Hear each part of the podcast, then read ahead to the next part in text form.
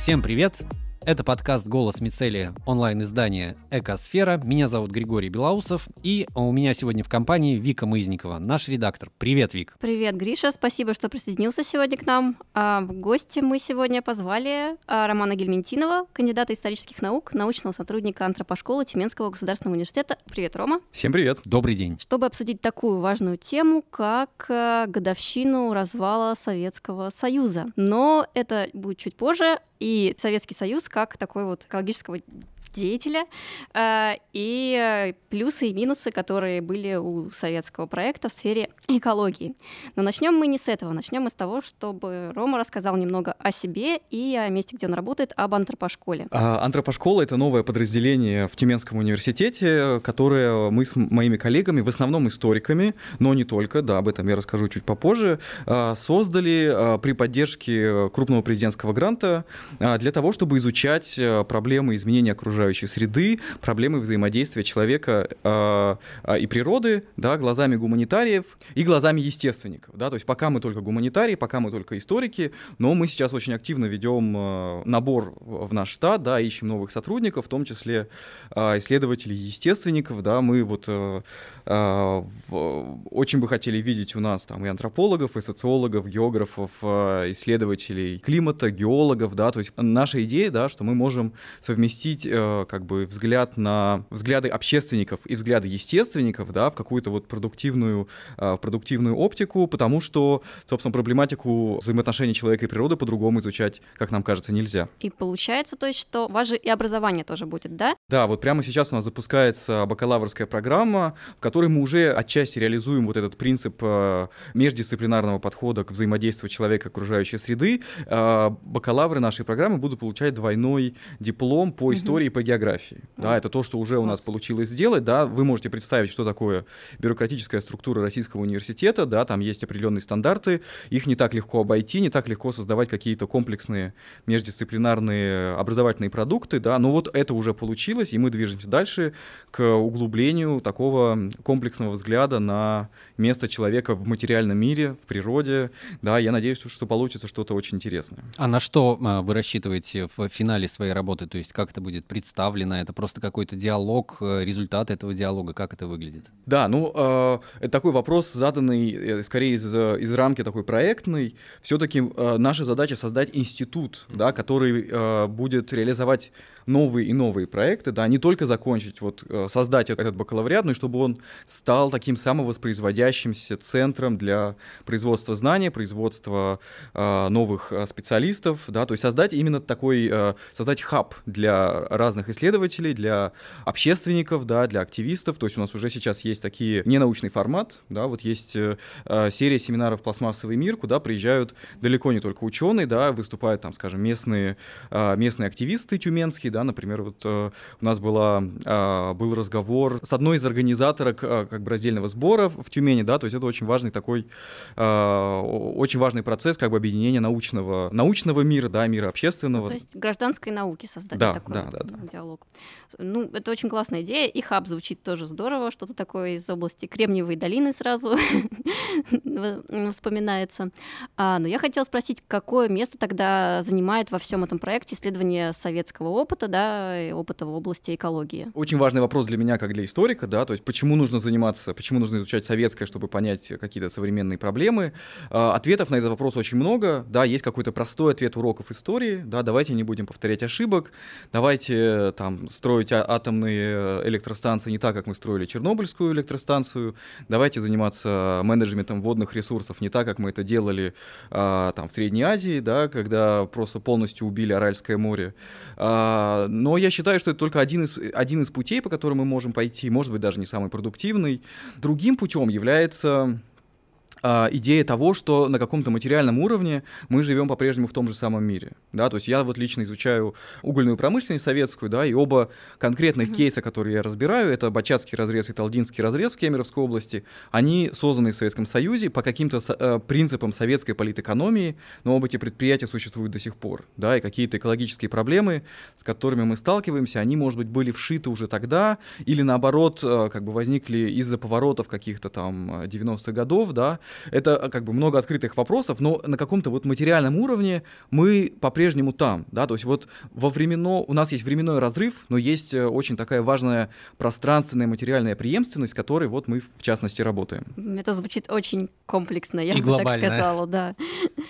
Хорошо. А вот, наверное, все-таки ближе к теме, да, а, почему мы пригласили вас и а, почему решили поговорить об этом аспекте, да, СССР, экология. А, потому что 26 декабря исполняется как раз 30 лет а, с момента распада великой страны, как ее называли. И какие эмоции а, вот сейчас а, у вас, как историка, да, у аудитории, с которой вы работаете, у людей, которые к вам приходят, да, что можно... А, понятно, здесь это очень глобальный вопрос, да, и вообще тема сама по себе гигантская, и до сих пор на нее ищут какие-то ответы, да, историки на какие-то вопросы, да, и мы-то хотели бы узнать про экологическую составляющую, может быть, какое-то резюме об этом короткое, да, прежде чем мы двинемся дальше. Угу. Сложный вопрос, да, у меня очень разные. Если вы спрашиваете именно про эмоции, да, угу. то эмоции ну, давай у меня... начнем, да, с эмоций. А, эмоции у меня негативные, да, потому что я смотрю на этот, на процесс распада Советского Союза в каком-то таком глобальном контексте подъема неолиберальной, неолиберального капитализма, да, то есть распад СССР на самом деле на каком-то структурном уровне очень э, как бы глубоко рифмуется с, я не знаю, там, политикой Маргарет Тэтчер э, Великобритании, с политикой политика Рональда Рейгана в Соединенных Штатах, там, с Пиночетом в Чили, да, какие-то вот попытки разрушить э, общественные структуры, сверху, да, то есть э, я убежден, что в Советском Союзе даже в конце 80-х годов, несмотря на гигантский запрос на перемены, не было запроса на те перемены, которые на самом деле наступили. Да, не было запроса на такой радикально свободный рынок, да, который был, и его создание было невозможно на самом деле без таких вот, без серии абсолютно антидемократических э, решений, событий, структур, да, которые вот в конце 80-х,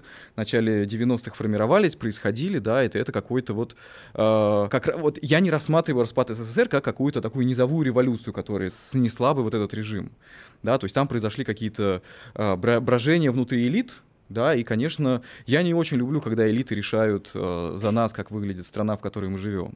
Да, и я оцениваю э, процесс распада СССР именно через эту призму. Угу. Ну, хорошо, если одним словом, то есть это сожаление, какая может быть эмоция? Грусть, злость, гнев. Да, мне, конечно, сложно, да, потому что я все-таки э, стараюсь держать такую профессиональную, профессиональную дистанцию, перспективу, да? профессиональную дистанцию, да. У меня есть, да, наверное, гнев, да, в первую очередь гнев, да, и как бы желание в каких-то, в, в общественной жизни сегодняшней участвовать в создании э, как бы инициатив, которые бы позволили э, самым широким слоям населения участвовать в судьбе своей страны, да, то есть вот как бы, вот э, это то, о чем я думаю, когда думаю о распаде СССР, вот. Пожалуй, я бы так это сформулировал. Угу, спасибо. Одно дело личное отношение. Давай тогда вернемся к такому более э, широкому взгляду на это все, широкой такой оптике. То есть, а если судить по вот экосообществу, у меня лично складывается ощущение, что интерес к советскому, э, советским экопривычкам, практикам природопользования, он последнее время сильно так повышается, причем повышается скорее в таком, ну, положительном ключе, да, что вот, вот были такие там практики, там авоськи те же самые, про которые все сейчас все время говорят. А, ну, это так, на таком а, базовом уровне. Вот как, по-твоему, изменилось отношение к СССР э, в последние годы?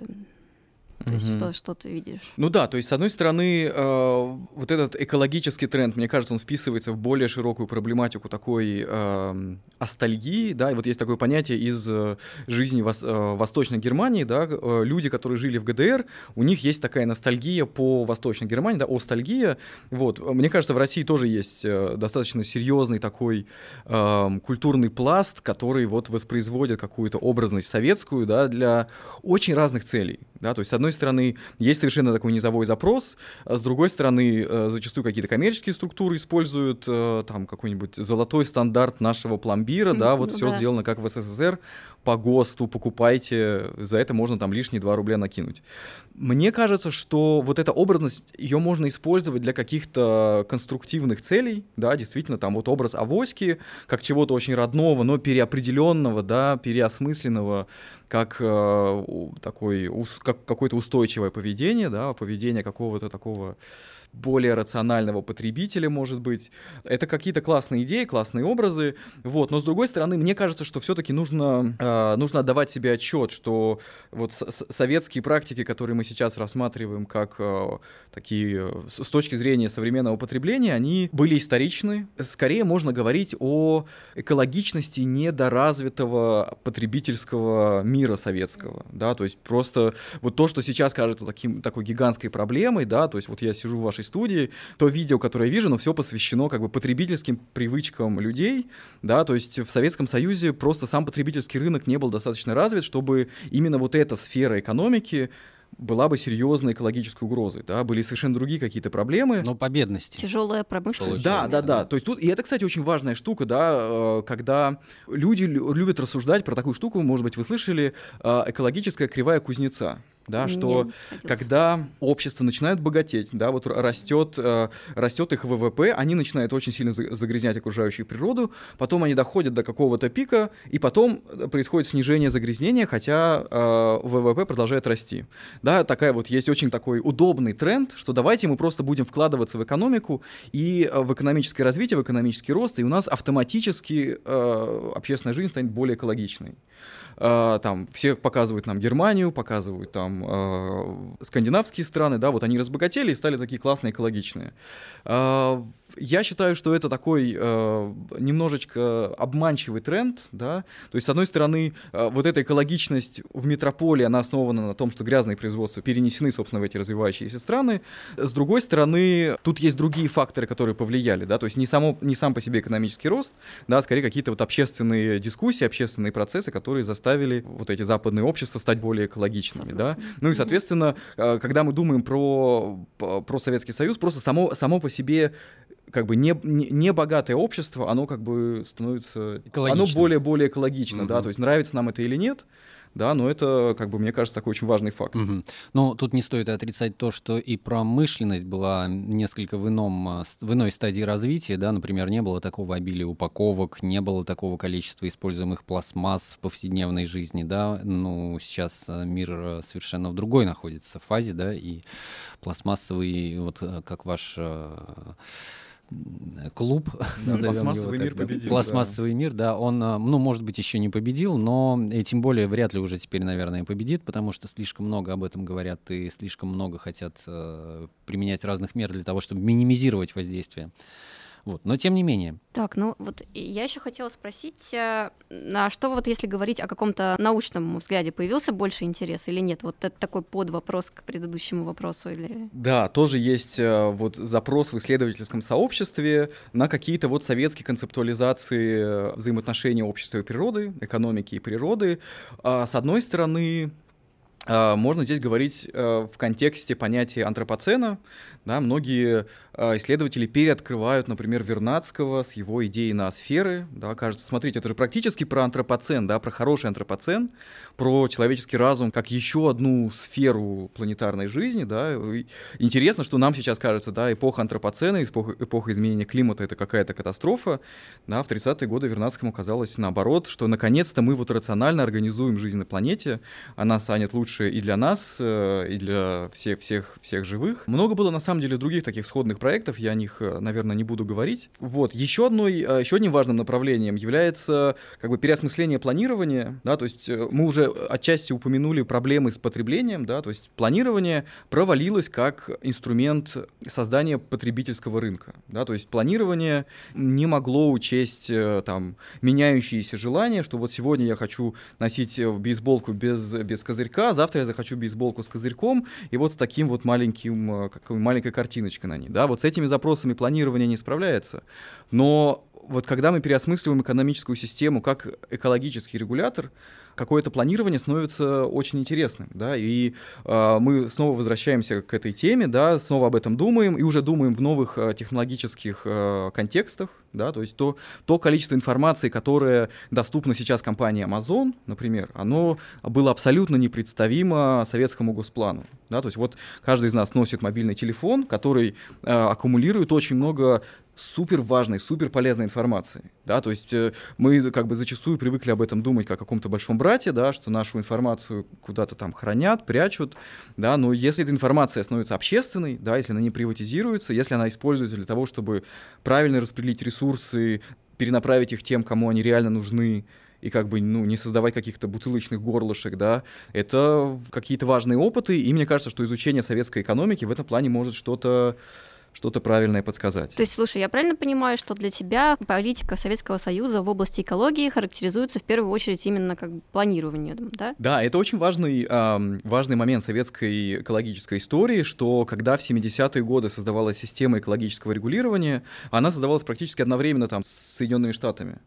а, не возникло специального министерства или специального агентства, которому бы проблемы вот этого природопользования были как бы вручены как э, вот ваша Ваш... вотчина. Да. Сфера ответственности. Да, сфера ответственности. И эти функции были распределены на самом деле по всей экономической системе, и важнейшую роль играл сам Госплан. Под этим есть некая как бы глубокая логика, что Госплан, он как бы, его позиция в экономической системе, она как раз позволяет увидеть негативную, негативные эффекты экономической деятельности да, то есть э, решает э, Министерство угольной промышленности построить большой разрез. Для Министерства угольной промышленности все очень здорово, да, у нас есть инвестиции, у нас есть э, трудовые ресурсы, мы все это привозим в одно место, под землей есть э, уголь, мы его добываем, поставляем там топливной промышленности, поставляем металлургии, все здорово, но для э, Министерства угольной промышленности полностью отсутствует сельское хозяйство или там а, полностью отсутствует обществен... хозяйство. общественное здоровье, лесное mm-hmm. хозяйство, водное хозяйство, да. И госплан а, виделся советским реформатором именно как вот такой орган, который как раз может посчитать, а, что по-английски называется opportunity costs, да, то есть то, сколько реально неиспользованные возможности, связанные с любой экономической деятельностью. Наверное, экстер... и экстерналии. Экстерналии, да, да mm-hmm. то есть вот это понятие, естественно, никак не используется в советской политэкономии, да, но оно, а, мне кажется, очень важно, да, как вот вот э, госплан и вообще планирование как попытка интернализировать экологический ущерб. От... Экологический ущерб, угу. да. Очень интересно.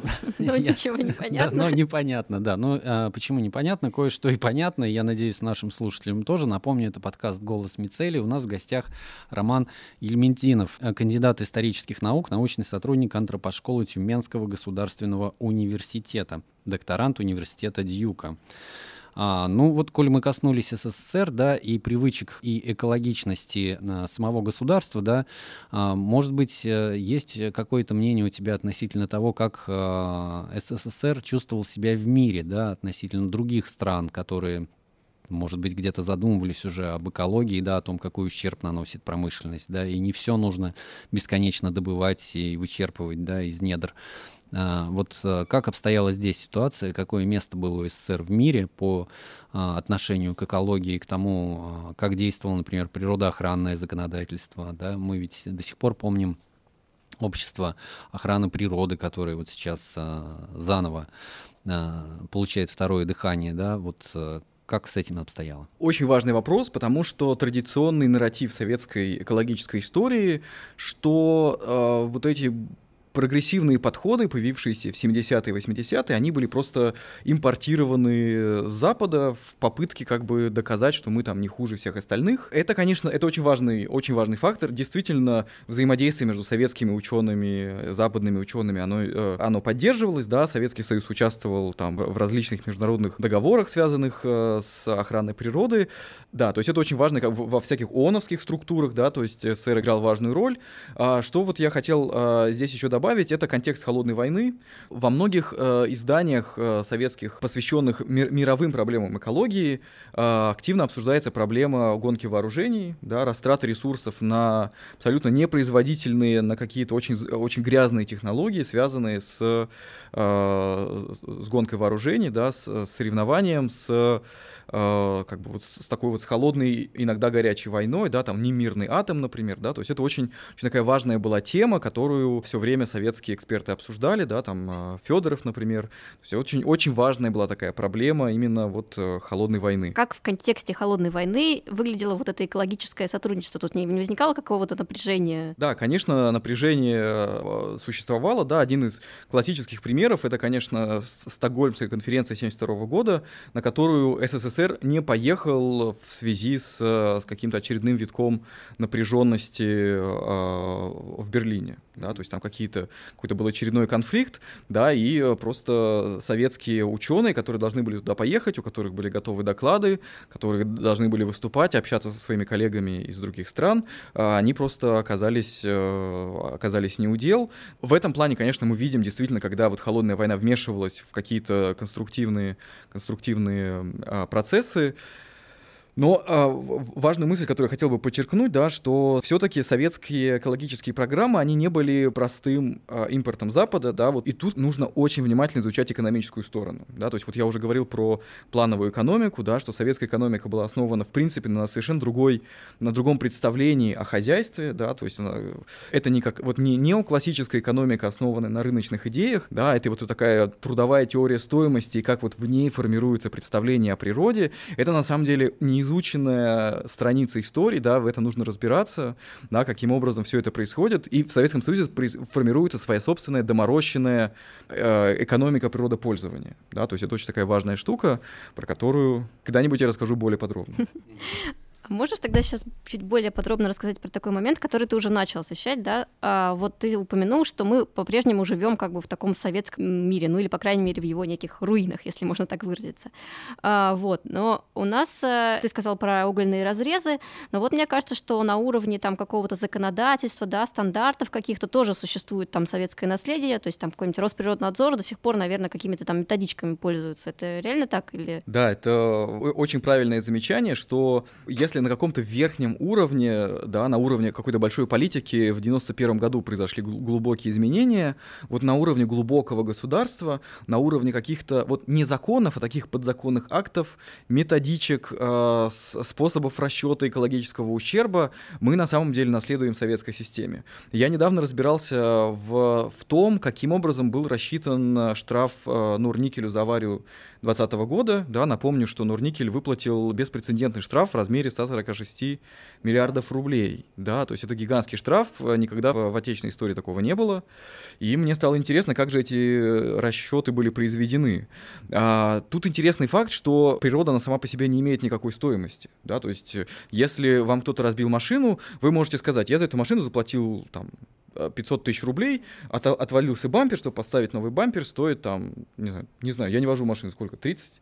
30 тысяч рублей, предположим, да, вот э, ущерб рассчитывается таким образом, да, относительно легкая математика. А река Амбарная озеро Пясино — это не товары, они не были произведены, у них нет стоимости, да, и, соответственно, в каждой экономической системе есть своя, как бы, большая проблема, как же посчитать, да, как посчитать э, размер компенсации. Я вспомню здесь один пример, такой очень, э, очень любопытный, когда в 89 году танкер Exxon Valdez потерпел крушение возле берегов Аляски, тогда тоже была большая проблема, как же нам посчитать, да, то есть миллионы галлонов нефти оказались в воде, да, там погибли целые, э, были уничтожены целые экосистемы, и э, в ходе судебных разбирательств, э, значит, одна из э, американских природозащитных организаций решила пойти по пути выявленного предпочтения. Вот это вот один из способов расчета стоимости природных ресурсов узнать, во сколько, во сколько сами люди оценивают тот или иной природный объект. Они провели э, такой эксперимент. Они взяли 3000 человек и спросили у них, сколько бы вы готовы были выделить своих личных денег на программу, которая бы предотвратила вот эту страшную аварию. Они сказали, ну, примерно 31 доллар. Ну, вот так вот 3000 вот этих вот людей как-то так провели опросник, там достаточно, достаточно сложная система. И логика э, тех людей, которые подавали в суд, была следующая. А, побережье Аляски а, — это часть культурного капитала всей нашей страны. Соответственно, ущерб понесли все э, домохозяйства во всех Соединенных Штатах, каждое домохозяйство оценивает это побережье Аляски в 31 доллар, мы берем количество домохозяйств, 90 миллионов, умножаем на 31 и получаем штраф, э, если я не ошибаюсь, где-то у меня здесь было записано, 2,8 миллиарда долларов. Кстати, примерно столько же, сколько выплатил э, Норникель в данном случае. То есть вот здесь э, подсчет ведется по таким как бы искусственно воображаемый рынок создается, да, как будто бы можно купить uh-huh, uh-huh. Э, вот этот кусочек Аляски, да, давайте предположим, что можно купить. Если бы можно было это сделать, мы бы заплатили 31 доллар, и, соответственно, стоит вот это столько. В случае с Норникелем а, Росприроднадзор пошел абсолютно по, ну, он пошел по методичке, которая следует абсолютно такому советскому подходу, а, основанному на трудовой теории стоимости. Расчет производился следующим образом. Просто были взяты расходы, необходимые для воспроизводства этой экосистемы, да, для того, чтобы очистить воду от химических загрязнений, для того, чтобы очистить почву, для того, чтобы произвести все необходимые исследования. В общем, вся вот эта вот работа людей для того, чтобы как-то восстановить природный ландшафт, восстановить экосистему. Это и есть стоимость вот этого озера Пясина, реки Амбарной, вот этой земли вокруг, э, вокруг Норникеля. То есть здесь вот такой подход совершенно иной, да, то есть он на самом деле очень близок к тому, как, собственно, считали, считали природу советские эксперты. Угу. Ну а как, по-твоему, какой лучше? Или нет какого-то лучше, а, хуже? Проблемы есть угу. и тут, и там, да, проблема с, э, с Аляской, если бы эта авария произошла не у берегов Аляски, а где-нибудь там, не знаю, на Среднем Западе, где-нибудь в Юте, в каком-нибудь богом забытом месте, природу бы оценили не в 31 доллар, а может быть в полтора доллара.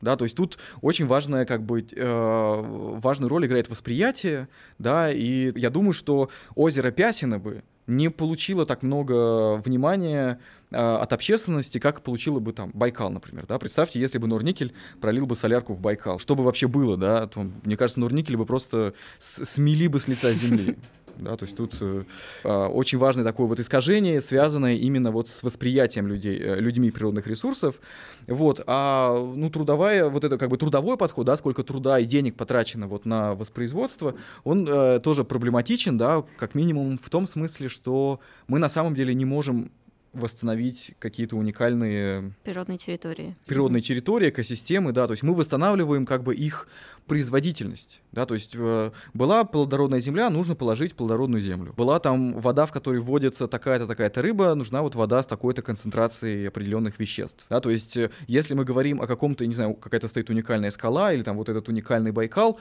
он очень плохо в этой системе описывается, да, то есть Байкал очистить стоило бы столько же, сколько очистить озеро Пясино, но вот его ценность все-таки кажется повыше, другая, да. повыше, да. Mm-hmm. То есть тут правильного ответа нет, скорее важнее, как эти процессы производятся, кто в них участвует, насколько они прозрачны. Да, спасибо. И про ущерб это очень интересно. То есть на самом деле все хотят, э, чтобы было как было, то есть вернуть как было. уже да, не будет. Да, да, да. как было уже не будет, это, наверное, очевидно.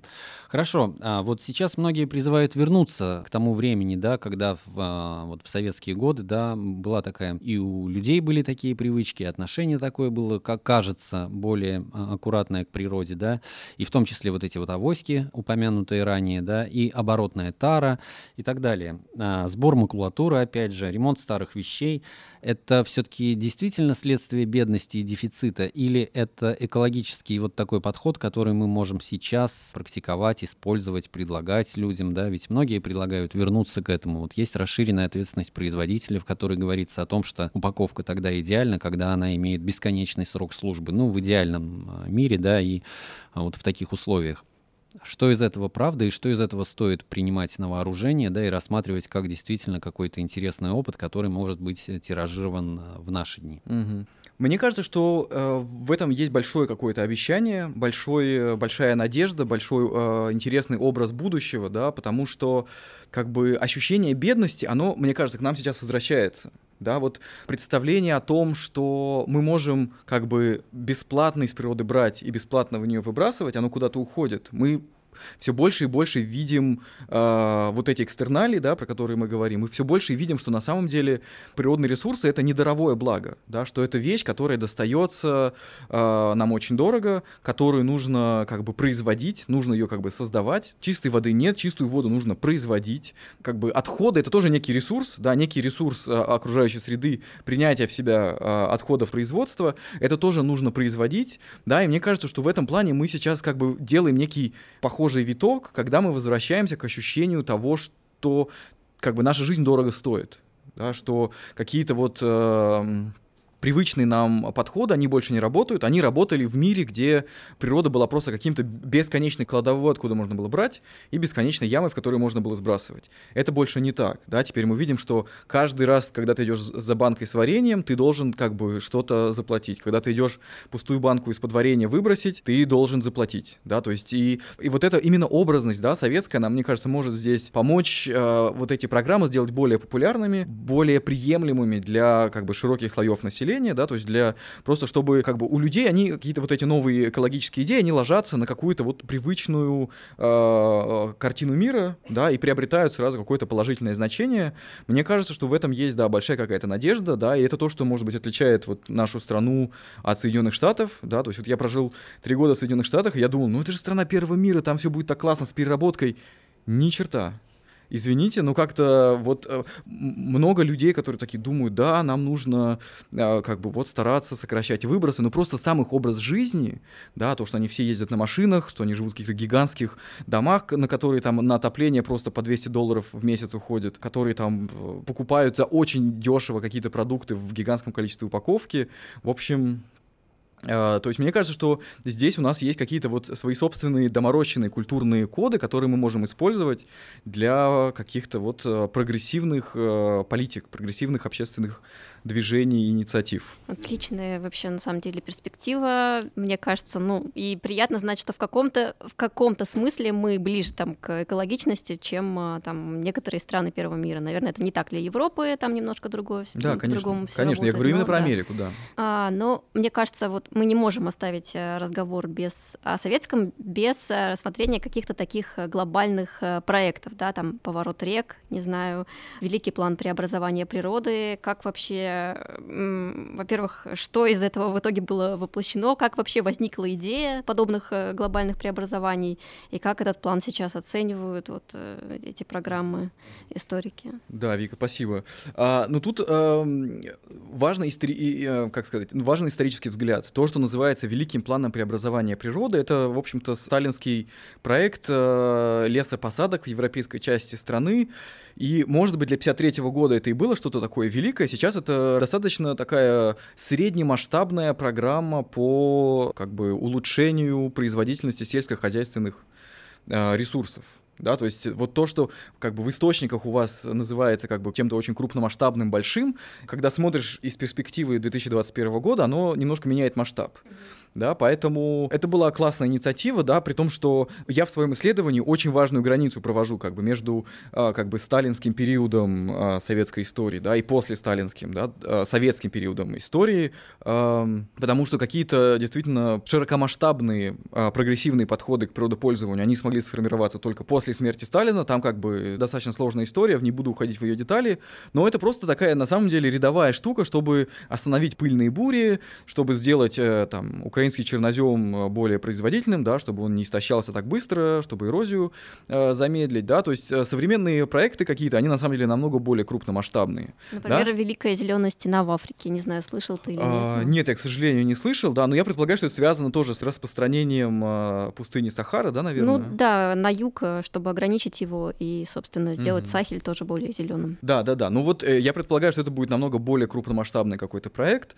да. А вот что касается поворота Сибирь сибирских рек, вот это было, конечно, серьезная, очень серьезная затея, э, нереализованная, да, и нереализованная во многом э, благодаря таймингу, да, что она как бы вызрела, приобрела какие-то реальные очертания именно в 80-е годы, когда начался период перестройки, период гласности, когда этот проект начали обсуждать широко, когда это проходило не за закрытыми дверями каких-то экспертных сообществ, да, когда в обсуждении стали активно участвовать там советские писатели, стали писать об этом в газетах, да, люди стали писать там кучу-кучу писем в разные газеты о том, что нам эта идея не нравится, да. Да, может быть, стоило сначала коротко сказать о том, что это за проект.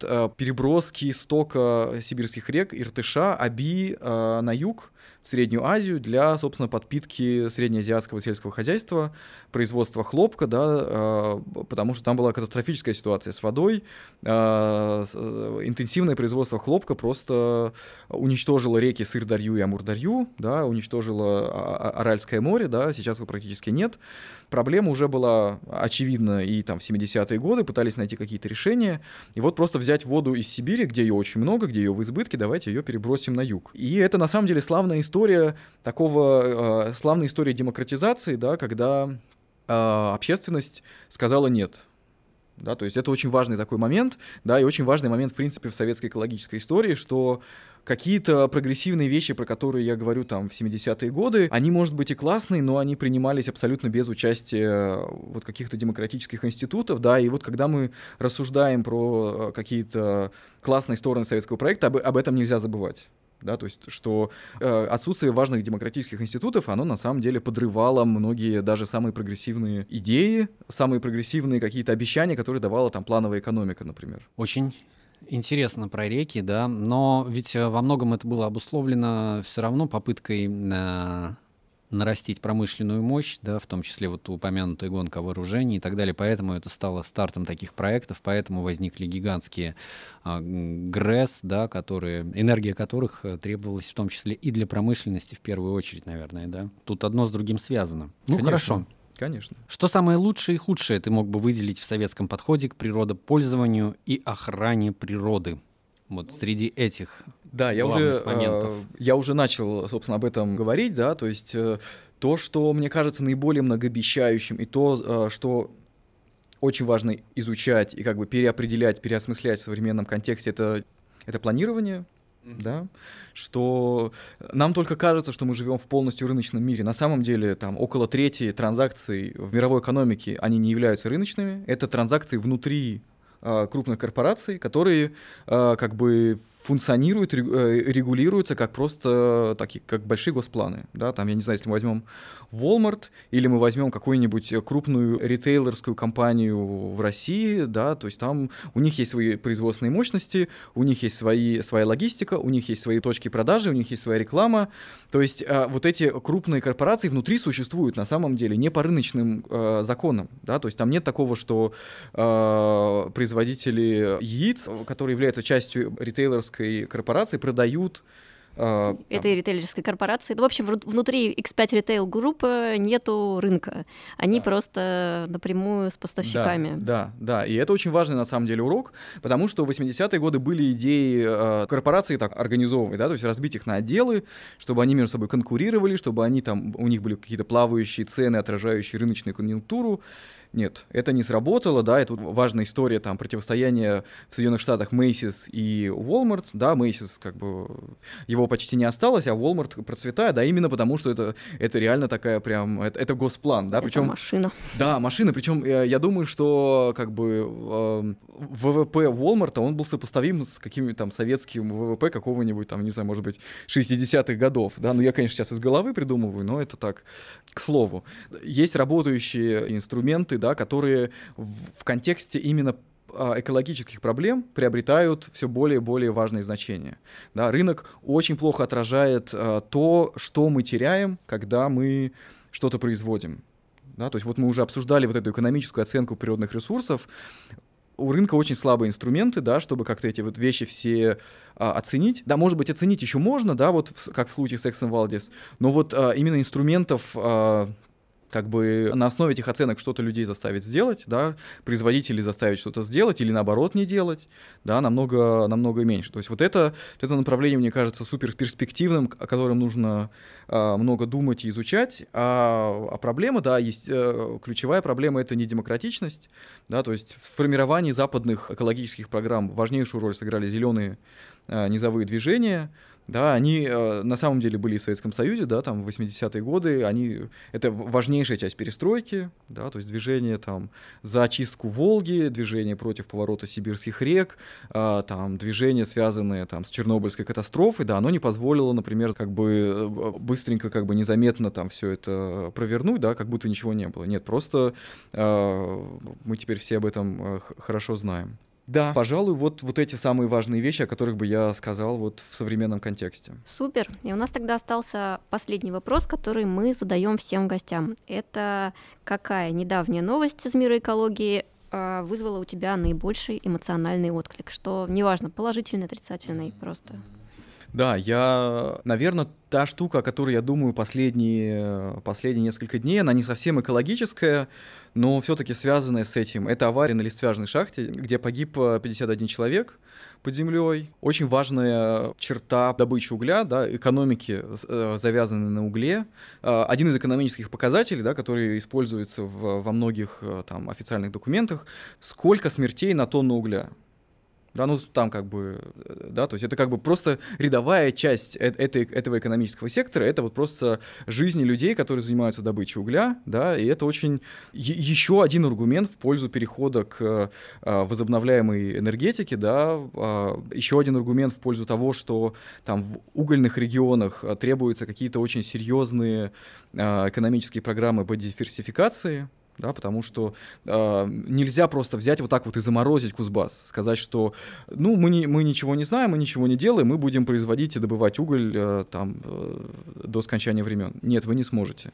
Рано или поздно это придется делать, и чем больше вы откладываете, тем больше смертей, тем больше парниковых газов, э, тем больше проблем. Ну, кстати, история началась, наверное, как раз в советские годы с этой шахтой, да, то есть когда начинались все эти разработки. Ну, конечно, да, но тут, а, опять же, нужно смотреть исторически, да, то есть тогда не было э, каких-то там технологий альтернативных, да, с одной стороны, с другой стороны, их необходимость не была до конца осознана, да, то есть если взять э, какие-то вот экологические важные документы 70-х годов, например, доклад Римского клуба 72 года, знаковый документ, да, о том, что... О пределах доклад, роста. Да, о, о пределах роста, да, Вика, очень правильно, да, связанный с тем, что мы не можем развивать экономику бесконечно, да, мы упремся в какие-то потолки, да, что мы исчерпаем возможности нашей планеты, и в рамках вот этого доклада почему-то не а, загрязнение, ну не почему-то, а просто тогдашние расчеты показывали, что главной проблемой станет не загрязнение, а станет а, истощение природных ресурсов, да, что у нас закончится просто уголь,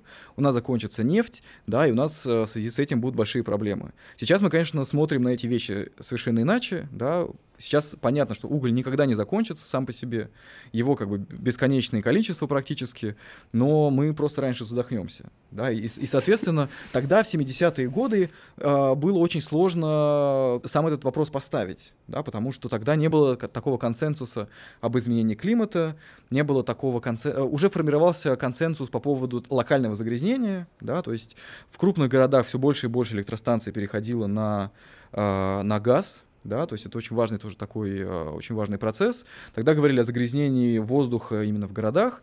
Э, в Москве, в Ленинграде, да, все больше и больше электростанций э, работали на газу, там, ну, в, в каких-то там менее престижных местах все продолжалось, но, да, то есть тут исторически нужно это смотреть, да, что тогда просто это не было так...